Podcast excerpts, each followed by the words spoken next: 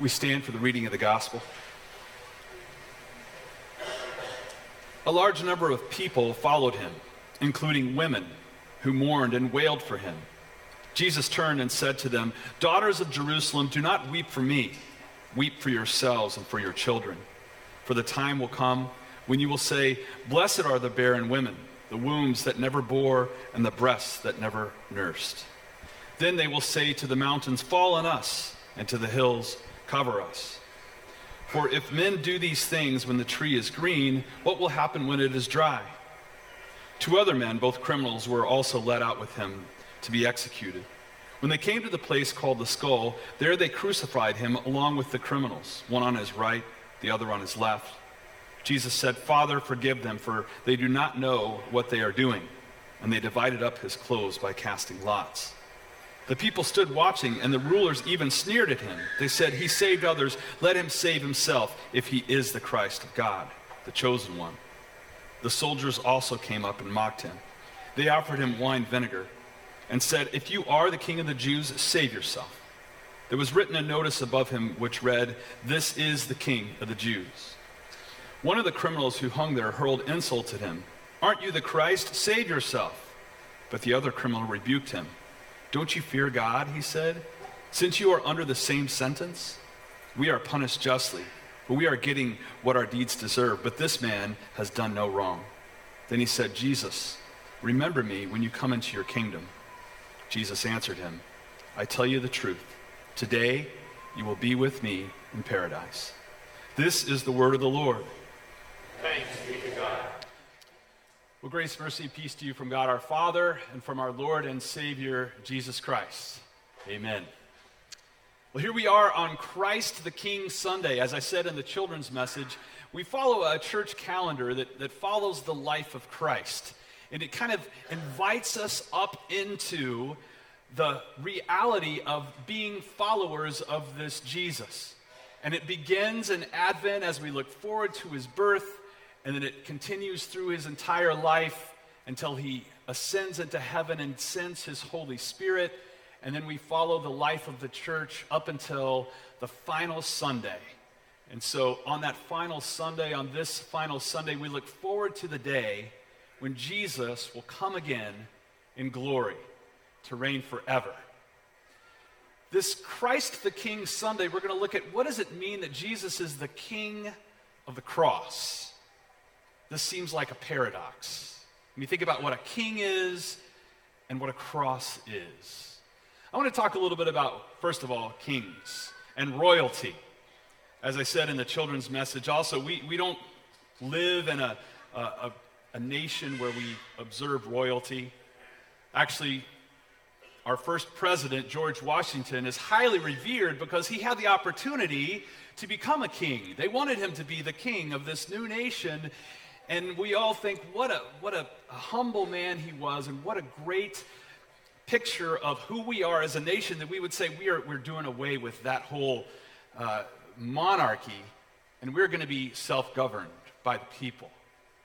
So, what does it mean for us now as Christians to say that we hold allegiance to a king?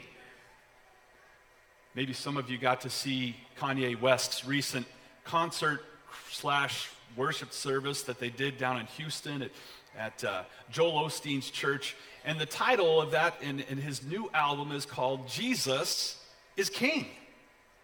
Now, I don't think Kanye West did it to kind of coincide with the end of the church calendar. I think that was a, a bit of a coincidence. But it's interesting that our nation is hearing this Jesus is King because his album right now is doing something that no album has ever done before. It's topping every major chart. The top, Billboard's top 200, uh, the gospel charts, the Christian charts, the contemporary music charts. It's number one Jesus is King. So praise God, people are hearing that message. But today we're going to look at the fact that Jesus is a king, probably not in the way that most people think of kings. Now, there is a fascination in our country with the monarchy still. Netflix, the most popular show right now on Netflix, anybody know? The Crown. Yeah. And uh, just a, a, couple of years ago, whenever the latest prince, I don't even know his name, the latest prince that got married to the American girl, Prince Harry got married. It shows how much I, I care about this, but my wife and daughters were up at three or four in the morning whenever the wedding was, along with 1.9 billion people. That's a B. 1.9 billion people around the world watched that wedding. There's only 7 billion people in the whole world. All right? So that's a pretty good percentage of people that were fascinated enough with monarchy to watch that wedding. Well, today we see that Jesus is a king. And he's always breaking the mold of what we expect. Every time we think we've got our finger on who Jesus is, he comes to shatter it, to give us a new understanding of who he is and who we are as his people. Today we're focusing on the fact that Jesus is the king of the cross. Now, he's a king of the cross. First of all, he shows us that he is a king of mercy. Now consider this the God of all the universe, the one who created everything, and then we corrupted it through our sin, that God decided that he would come down and solve the problem by taking on flesh, by humbling himself. We think of, of uh, George Washington being humble and not taking himself to be a king. Imagine the God who created everything humbling himself and coming in the flesh so that he might endure pain and hurt and tears and beatings and death itself. In the cross, we see a king of mercy. Now, if you were to see somebody in the Roman world who was on a cross, and you were to walk by them, chances are that this person would not be in a good mood and they would probably be hurling down insults upon the people that were walking by. And we see that carried out in the two thieves, at least one of the thieves that are on his side, who's hurling insults at Jesus himself. But we see something different in the other thief on the cross. That thief recognizes that it was, it was probably Barabbas that should have been there. You remember Barabbas was released, and it was thought that he was kind of the, the one that was heading up the, the thieves at the time. Barabbas should have been there in the middle, but instead we see in the mercy of our Savior somebody who takes Barabbas' place takes your place and my place. And the thief recognizes by the grace of God that this one on the cross is, is different. Because Jesus isn't hurling insults down. In fact, he's doing exactly the opposite. Jesus is forgiving those that have placed him there. And so this thief turns and, and says, Jesus, will you remember me when you go into your kingdom? Same question we need to ask. Lord, I, I recognize that my sin should place me in your place. I, I, I, should be the one there suffering pain and punishment for what I've done. But, Father, through your Son, Jesus Christ, would you remember me? On this final Sunday of the church calendar, we look forward to that day when Jesus comes back because we know he has remembered us. Jesus said, I'm going to go prepare a place for you so that when I come back, I can take you to be with me. Today we cry out, Lord, remember me when you go into your kingdom. Jesus is first the king of, of grace, of mercy. Secondly, Jesus is a king reigning in glory. We have these amazing pictures in Scripture of what it's going to be like when Jesus comes back. The book of Revelation was written, like other books of prophecy in Scripture, to a people that were in the midst of tough times, tough situations. And those books, like Daniel during the exile of Babylon, and, and this time uh, in Revelation, Jesus knew that his church would need an assurance that he had not left them, that they would not be alone, and so, in these stories, we have a picture of people that are in the midst of distress, but we also have a picture of victory, a picture of a Savior that comes to do away with all the brokenness in the world. There are wildfires in, in Florida, in, uh, not Florida, in California. I was just out there. And there are wildfires out there. And, and what happens when the wildfires come through is they, they burn the brush and it all kind of gets wiped out.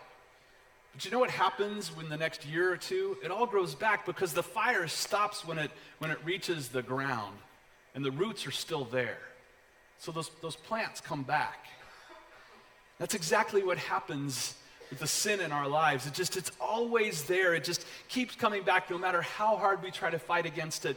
Jesus has promised that one day he will come again and completely do away with it all. Roots and all. Everything will be taken away.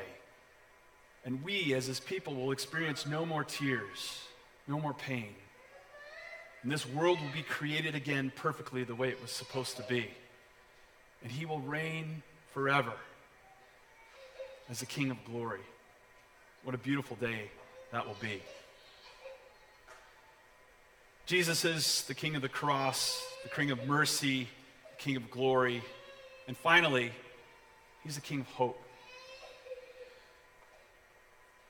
Imagine the, the thief on the cross coming to the end of his life, realizing he had lived a life of, of sin but here he has this, this man next to him who's displaying mercy, who's displaying something more. And when he turns to Jesus in his desperation and cries out, Lord, remember me, Jesus says, Surely today you will be with me in paradise. Can you imagine the hope that sprang forward in that man's heart? As he neared the end of his life, his, his death was imminent. But Jesus gives him something that nothing else could give him. And as Christians, as brothers and sisters in Christ, we don't know when our last day will be. Some of us will be sooner than others, or Jesus could come back this afternoon before the Cowboys beat the Patriots. It might happen. I hope not, because I really want to see that. But when Jesus comes back, we have this assurance that no matter what we're going through, that it's all going to be taken care of. You and I have that same hope as the thief on the cross. To know that no matter what is happening in our lives, that, that we have a Savior who has overcome it all. There's a, a song by one of my favorite uh, contemporary Christian groups called um, MercyMe, and the song is called We Win. And throughout the song, it's kind of talking about how things are in, in the world, and we don't know, you know, what's coming next. But guess what? We know the author. We know the one who wrote it all.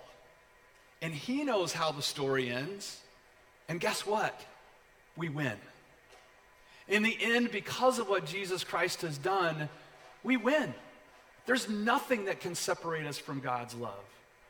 Through Jesus, our King on the cross, the one who took our sin upon himself, taking our guilt, taking our pain, taking our punishment, and giving us that perfect life that he lived so that we can now be in a, a new relationship with God, our Heavenly Father. We know how the story ends. We win. What a great hope. What a great assurance that we have in Scripture to know that nothing can separate us from God's love. So, on this Christ the King Sunday, may we continue to look forward with hope. And, and this hope is not a passive hope.